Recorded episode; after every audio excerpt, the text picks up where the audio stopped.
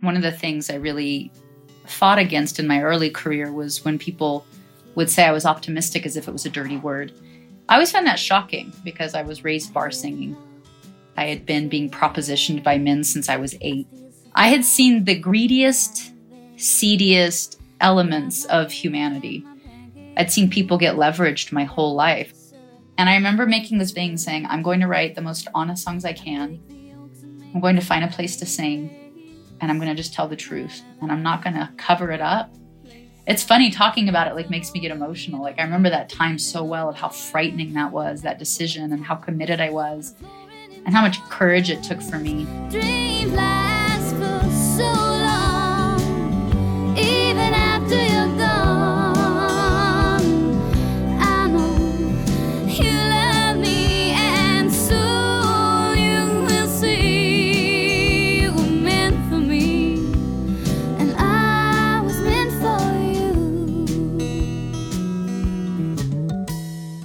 Jewel began singing when she was just a kid. She performed mostly in bars with her parents as a family singing group touring around Alaska's tourist attractions.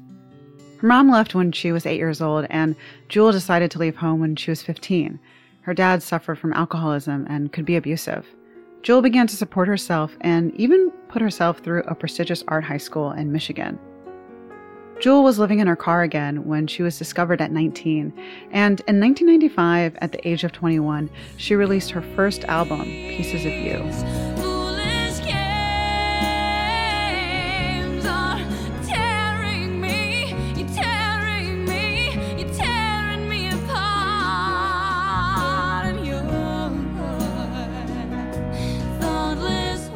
I don't think I'm alone when I say that that album had a profound impact on girls everywhere. It came at the height of grunge and through the domination of Nirvana and Ace of Base and smooth R&B groups. This heart-wrenching lyricist, a young girl who sang exactly what she saw.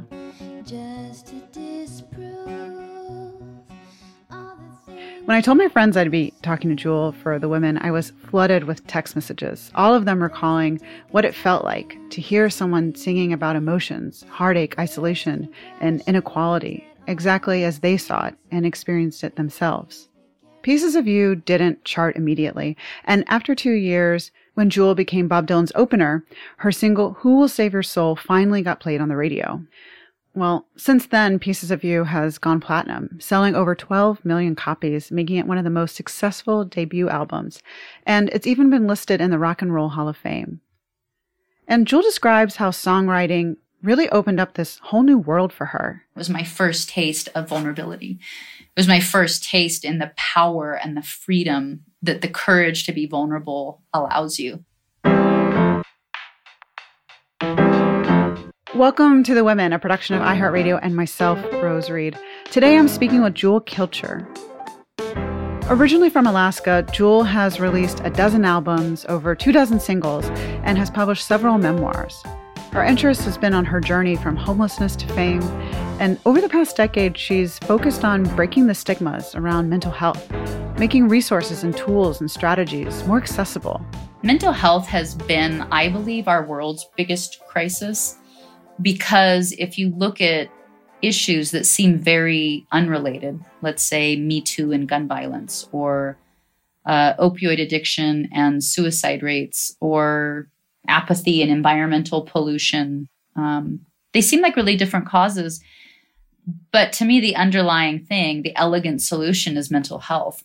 And during the COVID outbreak, Jewel has been raising money for homeless youth, live streaming concerts in partnership with her Never Broken charity. Music and songwriting are still a passion for her. She just released a new single, Grateful, and has a new album that's coming out.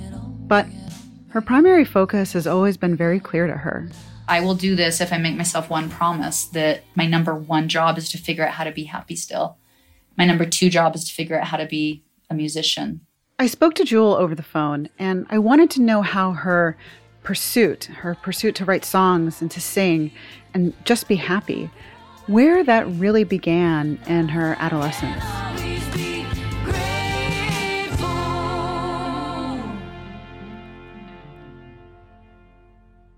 I moved out at 15. I came from an abusive background. I I didn't want to be a statistic. I resented the fact that to me the best form of rebellion was figuring out how to be happy. And I took it seriously and I really attacked it. It was always how do I figure out how to be happy? You know, um, sometimes I'm I'm actually put off by how celebrities um, talk about mental health. Sometimes it can come across as tone deaf, but I have to say that one thing that isn't superficial when you talk about it is that you share so much of yourself and um, a lot of details about your own personal story. Yeah. One of the things I really fought against in my early career was when people would say I was optimistic as if it was a dirty word. The reason it was thought of as a dirty word was because the word naive followed quickly thereafter. And I always found that shocking because I was raised bar singing.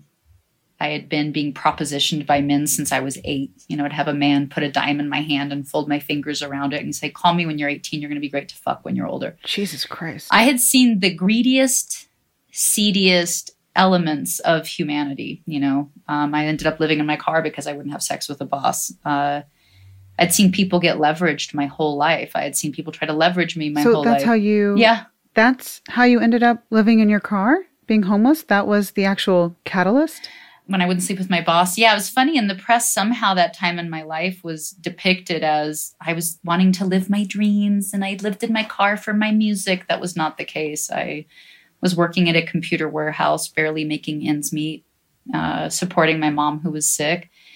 And my boss propositioned me and I joked it off. And I went in for my paycheck the next day and he wouldn't pay me, wouldn't talk to me, wouldn't look at me. Oh my God. Ignored me like I was a ghost in the office. Like, you do that and he just kept looking at his papers um, and i left knowing i was going to get kicked out of where i was living my rent was late and my landlord i was just late so often in my rent i knew that was it and so i knew leaving that you know i cried in the parking lot in my car being like how do i tell literally my sick mother that we have to move out of our place and that's when i started living in my car and i thought no big deal it'll be a couple months i'll get back on my feet i'll get a new job but I was sick and I was having panic attacks and I had kidney problems.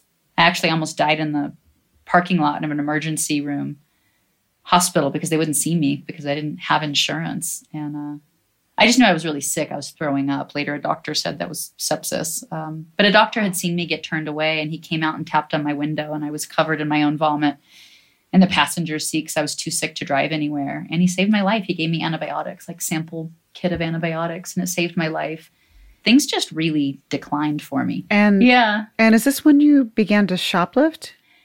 Because I was during this time I was shoplifting, uh, mostly food. But I remember one day I was in a store and I was trying to steal a dress, and I saw my reflection in the mirror. I was trying to shove this white, flowery, pretty, clean dress into my baggy 501s and I realized, like, in one sudden moment, like I was going to end up in jail or dead if I didn't figure something out. I vowed when I was eight to never drink or do drugs because I saw these drunks in bars trying to cover up pain.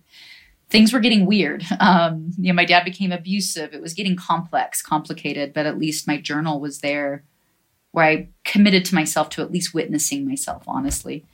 Not because I wanted to be a writer, but because I found that type of honesty riveting and liberating. And I realized, you know, a lot of us when we're young, we start changing our behaviors to get love.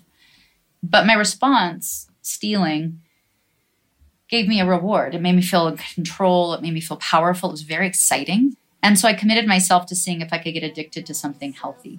So I started committing myself to writing. And so I was going to reverse engineer up into my thoughts by watching my hands and taking studious notes. My hands are small, I know, yours,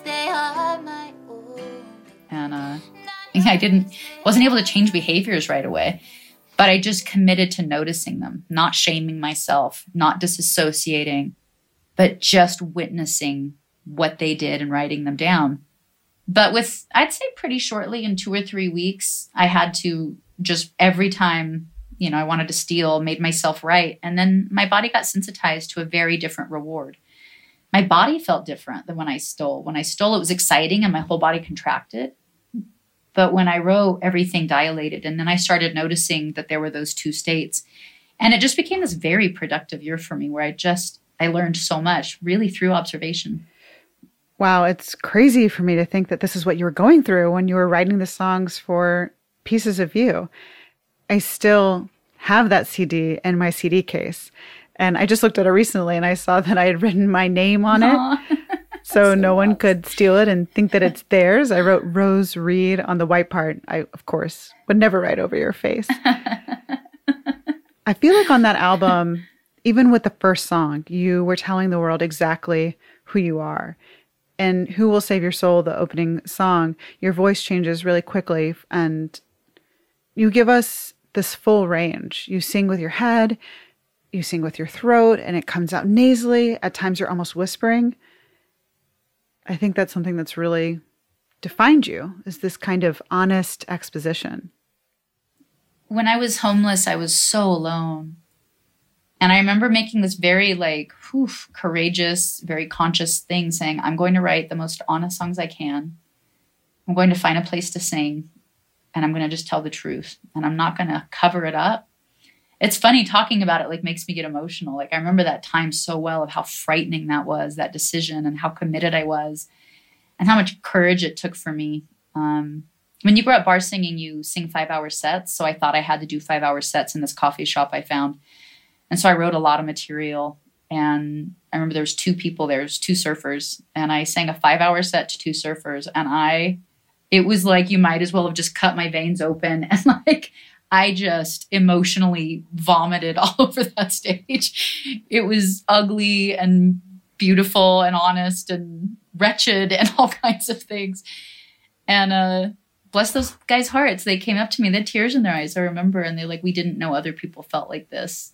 And I had tears in my eyes, and I didn't know other people felt like this either. And it was my first taste of vulnerability it was my first taste in the power and the freedom that the courage to be vulnerable allows you. And it was addictive. Like that was addictive. And I never really looked back. I I just decided to try and always tell the ugly truth. Um, and what a weight it took off of my shoulders. You know, one thing that I wanted to ask you, I noticed that there's audience clapping at the end of some of the songs on Pieces of You. Was this your choice? Were they recorded live? Uh, what's the story with that? Cause these pieces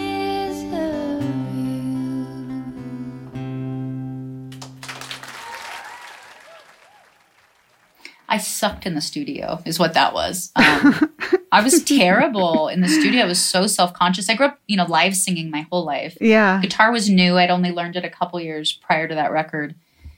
Um, so and I so you learned guitar on your own, not not at home with your family. Yeah, I learned guitar when I went away when I was probably 16.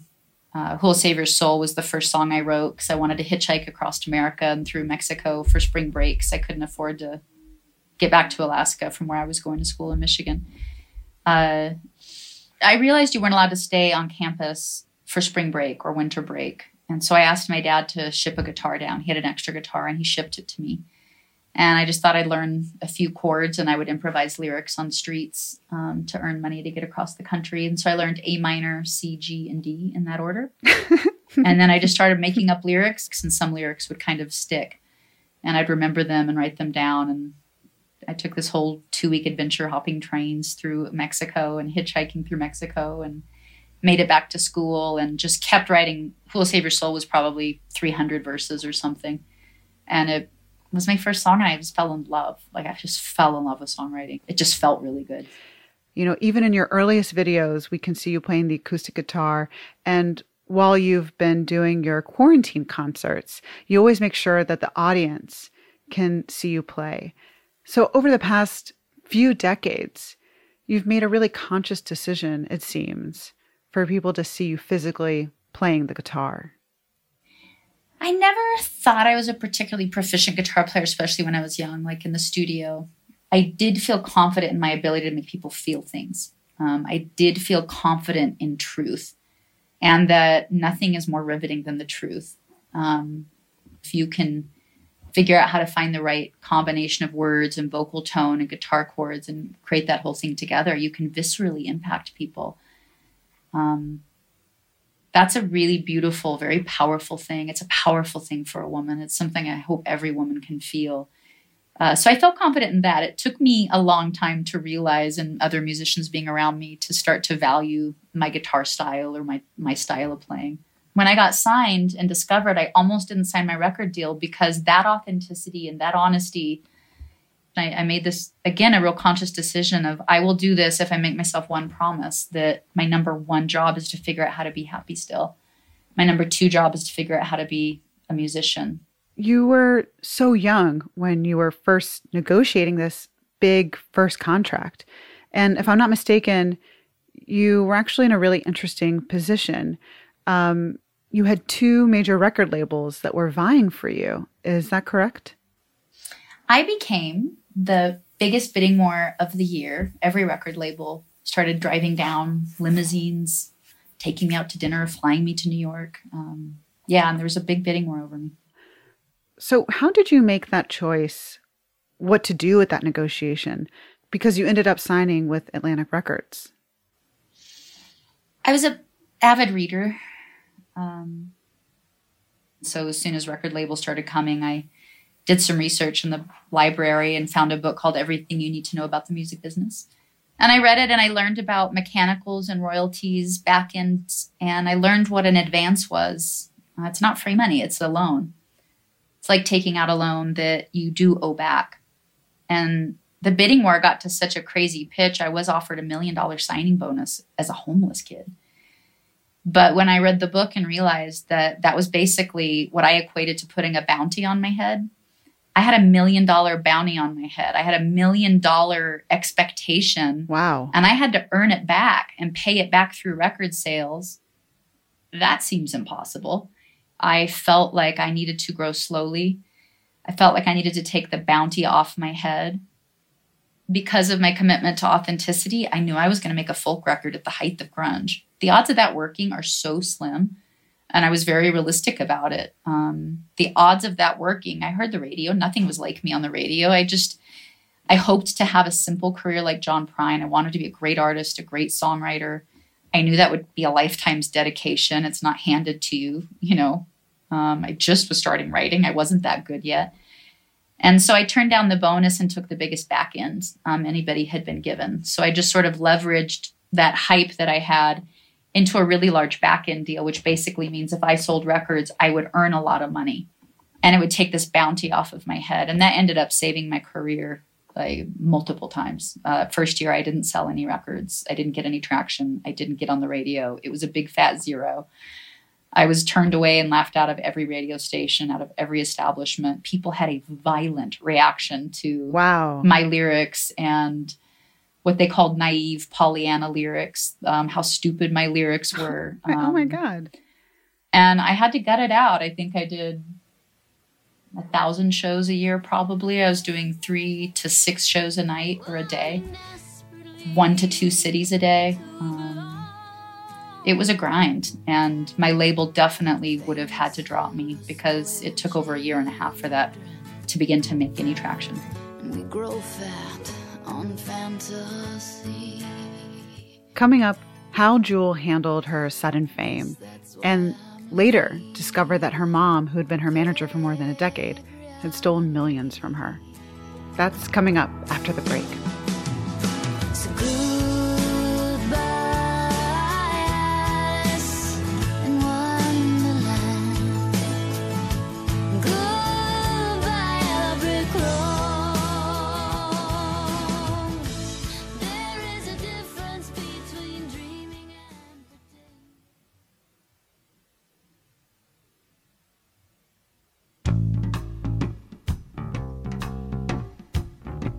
In 1997, about two years after Jewel's debut album came out, her single, Who Will Save Your Soul, topped the charts.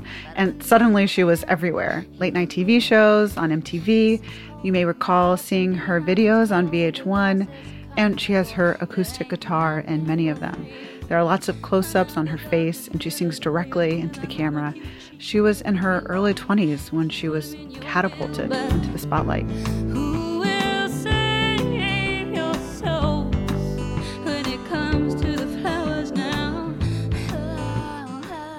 So when I Will Save Your Soul finally became a hit, I remember being terrified, like, holy heck, I didn't mean to write Will Save Your Soul. I didn't mean to write a hit. Mm-hmm. It just happened. And what if I can never do this again? Well, I went on to sell 12 million records. And it dawned on me, I was like, you can either perceive this as a lot of pressure to do it over and over, or you can realize you never have to do it again. Like, if I save my money, I'm free for life. I won the effing lottery. You know, it worked. And I get to do whatever the you F I know- want. You know, I've never heard an artist talk this candidly about money in this way, like ever. I don't know. Um, so I was like, I get freedom. And you chose freedom. I get freedom. I bought with that million in advance um, and with that back end. And if I kept my money smart, I got to do whatever I wanted as an artist. I never had to have another hit. And I really worked hard to give myself, you have to get to this place of internal permission of would my ego be okay if I didn't have another hit? Right? Because now it's not a money issue. Now you have to like make sure that your self worth isn't tied up in an outward source, right? If our if we put our self-worth outside of ourselves and that could be taken away at any time you're in a dangerous spot um, your mom was your manager for like over a decade. And then you found out she had actually stolen millions of dollars from you. Since then, you've cut off almost all contact with her. Um, can can you describe that chapter in your life and how you dealt with that betrayal and how you went about healing from it? my mom was my manager in the beginning of my career i remember when i called her she was in alaska and i was like mom you're not going to believe it. Record labels are coming to see me. And she's like i'll be right there to help you. And it's so predictable. Like the movie this lifetime movie is so predictable. I didn't see it at all though. Um, i was desperate for my mom's love all the things you can imagine. It i wrote about it in my book called never broken because it really did take 350 pages to describe my relationship with my mom. It was complex. It was uh, what would the right word be? It was subterranean. I didn't understand all the emotions that were playing on me. I didn't really see who she was. It was a deep betrayal and deception of what i believed her to be and what she was and what i thought about my life. And it at this height So, of really Did you did you find out over time or or was there a moment, an incident where you discovered that she was actually stealing from you? It was over time. Things weren't quite right. Things weren't quite adding up. Um, it was kind of a long, slow slide, and then finally an undeniable amount of information to be like, oh, there's no way to explain this. Um, and I realized, like, right before this record launched, that I knew was going to be really controversial, possibly alienate people. I realized I needed the money. I realized I was millions in debt and I had to have this work. And I was promoting a product. God forbid a female singer songwriter did that. So it was gut wrenching and sad and horrible. And I remember I needed to do this tour really bad. Thank God Intuition did good. I mean, it it was a top hit on the pop charts, and I was about to do a big, huge shed tour that I really needed, but I I was gonna have a psychological breakdown. Like I couldn't do it.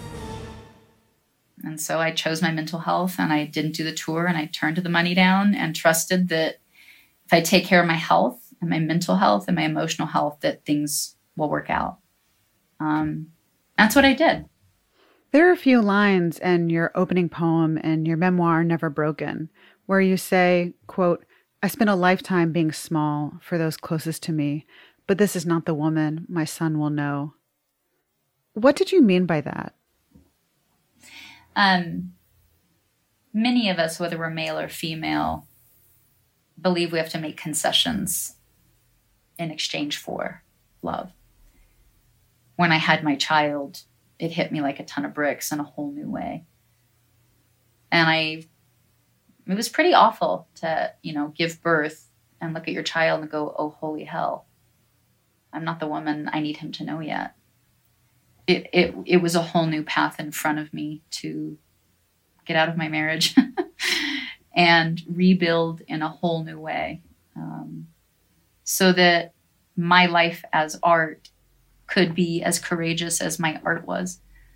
Uh, and i love that. I love that we're all artists of our lives. I love that our life should be our greatest work of art. And our jobs are just part of it, and our parenting is part of it, and our partnership is part of it. They're all an expression of this artwork. But it comes from inside. It's sculpting, it's refining, it's getting rid of things that don't belong to us. It's a it's a real dedication, a real practice, and one that excited me in a whole new way once I had my son. You've written across genres, and that goes for your collaborations and performances too. You've opened for folk stars like Bob Dylan, icons like Johnny Cash. You wrote a song with country singer Dolly Parton. You've made a holiday album, and your most recent single, Grateful, is almost bluesy. But one thing that seems constant to me is that there's always an emphasis on your lyrics, no matter what genre you're writing in. At the time, you know, when I made my pop record, for instance, it was again because 90s, you know, credibility was everything. A pop singer could promote products, a songwriter couldn't, right? So you might see Madonna promote something, but you'd never see Bruce Springsteen do it. And I found that interesting. Um, and I wanted to make a pop record. And so I made a pop record and it was perceived as a sellout, which to me was funny. To me, selling out would have been doing You're Meant for Me over and over and over and trying to be the image other people want you to be. That's a sellout in my eyes. To me, this was like, this could ruin everything, and I knew it, but I couldn't not do it. Like, I had to do it. Um, and I remember I was one of the big, just, you know, legends in our business, very respected, whom I respect as well greatly uh, called me into his office. I had no idea why. I was like, does he want me to write for somebody? You know? And I sat down, I shake his hand, and he was, I could tell he was in a bad mood. And I sit in this chair across from him, and he doesn't wait a second. He goes, Nobody wants this generation's Joni Mitchell to wear a miniskirt. You knock it the fuck off. And I was like, Wow, that wow. was strong. And that was really the response is you can't be sexy and smart. You can't wear a miniskirt. You you can't be credible and do pop music. And I just found all of that shocking. You know, it was a really turbulent time in my career. That coincided with me finding out I was broke. So I took one of the biggest musical risks of my life because I was like, I got money anyway. It doesn't matter if it works. Like I have to follow my muse. And uh, my label never pushed me to to try and be with a poppier producer. It was really up to me. They never had an influencer ad told me how to dress. Um, or anything like that.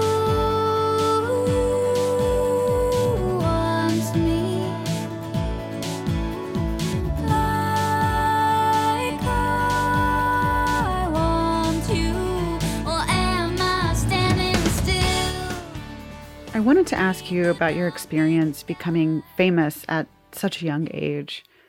Taylor Swift recently said in her documentary that she feels like you almost get stuck in time at the age that you got famous. Um, another example I'm thinking of Madonna won't perform songs that she wrote decades ago. She says, like, she feels like I did that and that part of my life is over.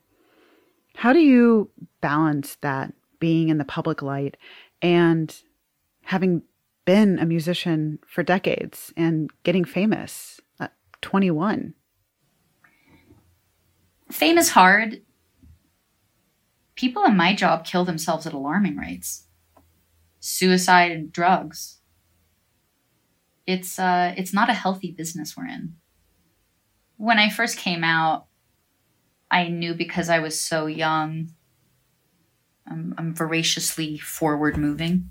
Uh, I'm relentlessly and apologetically forward moving.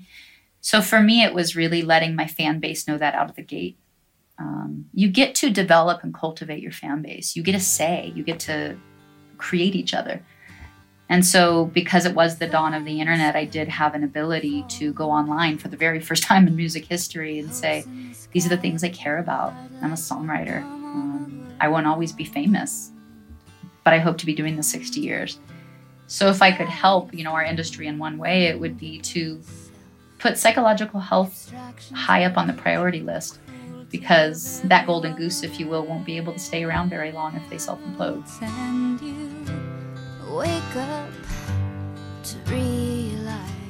Jewel gives us a tip on how to ride a horse and survive in Alaska. That's coming up after the break. When you're standing in deep water, bailing yourself out show. And when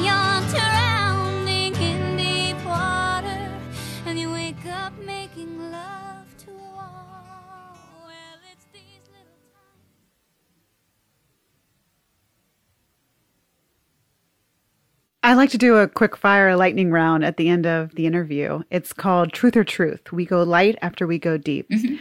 So here we go. I wanted to ask you what is one tip that you would give people who are learning to ride a horse? Breathe. Uh, horses feel tension, tightness. So if you relax and you just come into harmony with the horse, you'll figure it all out pretty quickly. You're a native in Alaska, your grandparents on both sides are from Alaska. You've had a ton of experience with summers where the sun actually never sets. How does one handle the all day daylight of sunlight in an Alaskan summer? Put tinfoil on your windows.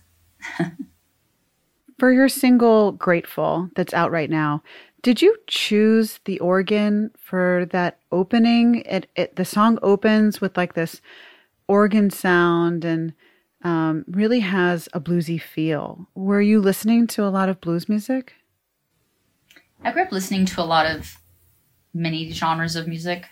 Uh, R&B, 70s R&B was one of my favorites.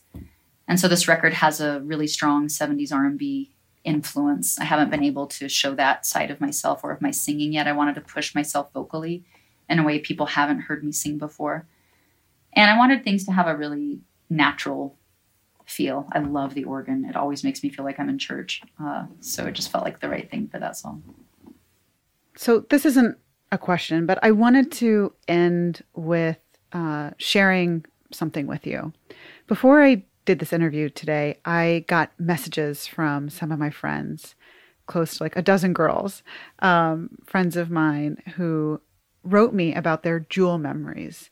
And a lot of them are still following your music, and we're all really excited for your upcoming album. One of them described this memory she had of belting hands, which gave her comfort and feeling like she felt wonderful in her own awkwardness. Another said she loved how you appeared to be more interested in being thoughtful rather than being sexy. Hmm. And another friend said that Pieces of You was the first CD that she had bought with her own money. And she felt like she was an adult doing that and she was an adult listening to it in her own world, um, something that was totally her own. And I know that I can relate to that. And so many people who grew up kind of with this gift of having your music and your lyrics can have that too. So just wanted to say thanks. Everything's wrong. That makes me very happy. Thank you.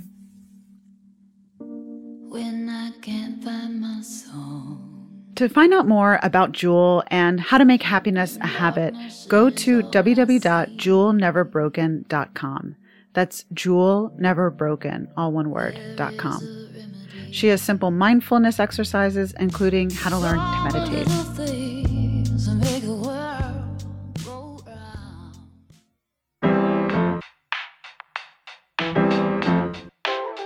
Thank you so much for listening to this first season of The Women. The Women is a production of iHeartRadio and myself, your host, Rose Reid. Holly Fry is our executive producer. This episode was mixed by Adrian Lilly. A very special thanks to Nora and Harvey Kipnis, Matthew Reid, and especially Gail Reid. Couldn't have done it without you. You can find our show on Instagram at The Women Pod. And you can binge the entire first season. All 26 episodes are out. If you haven't heard Katie Couric talk about sexism, Valerie Plame describe how her covert CIA identity was leaked by the Bush White House, or Stacey Abrams about her future and America's, go back to our archives. And if you're enjoying The Women, please leave us a review or tell a friend. It really helps the show grow. We'll be back in August with new interviews and we'll keep you updated over the summer. Please take care. For more podcasts from iHeartRadio, visit the iHeartRadio app, Apple Podcasts, or wherever you listen to your favorite shows. Thank you. Do you mind if I take a screenshot of this, of our conversation, and I can post it? It's totally okay if you don't I have no idea what I look like, but sure. Well, like a little teeny you look pretty now. fucking good. Oh, good. Let's do it.